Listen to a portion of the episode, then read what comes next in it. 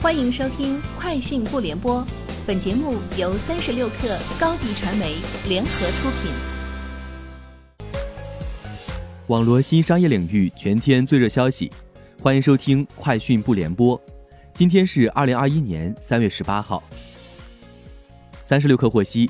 百度和吉利联手打造的合资公司极度汽车即将迎来一位新高管，原空客中国创新中心首席执行官罗岗。已经确定加盟极度汽车担任要职，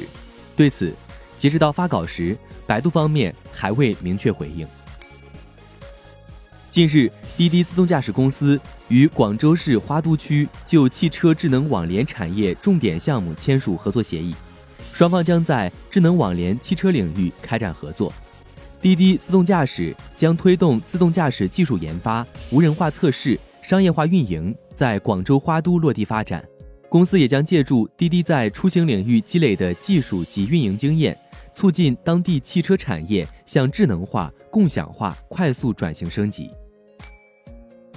TCL 科技在互动平台表示，TCL 华星于去年八月全球首发基于 Mini LED on TFT 的 MLED 星耀产品，目前已经具备量产准备，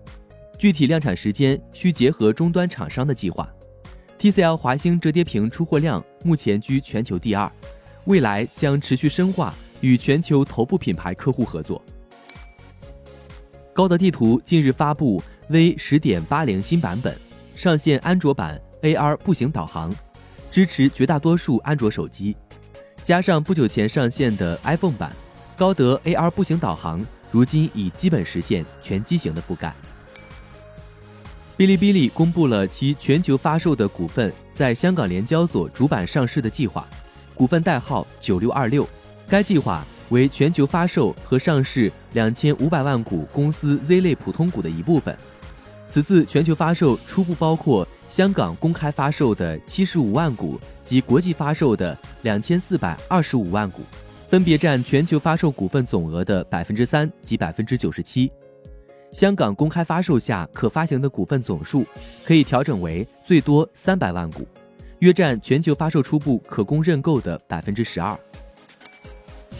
美国电子行业战略咨询公司 IBS 首席执行官 Handel Jones 在 Semicon China 论坛上表示，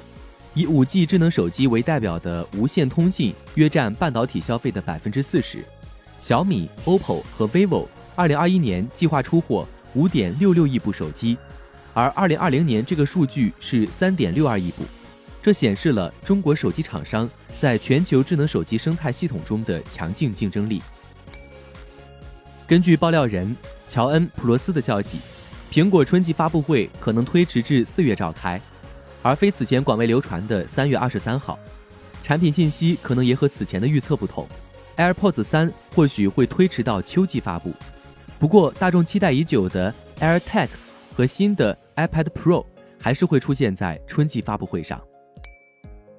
特斯拉正在为柏林超级工厂第一个生产期做准备。在过去三天里，特斯拉发布了二十八个不同类别的职位招聘信息，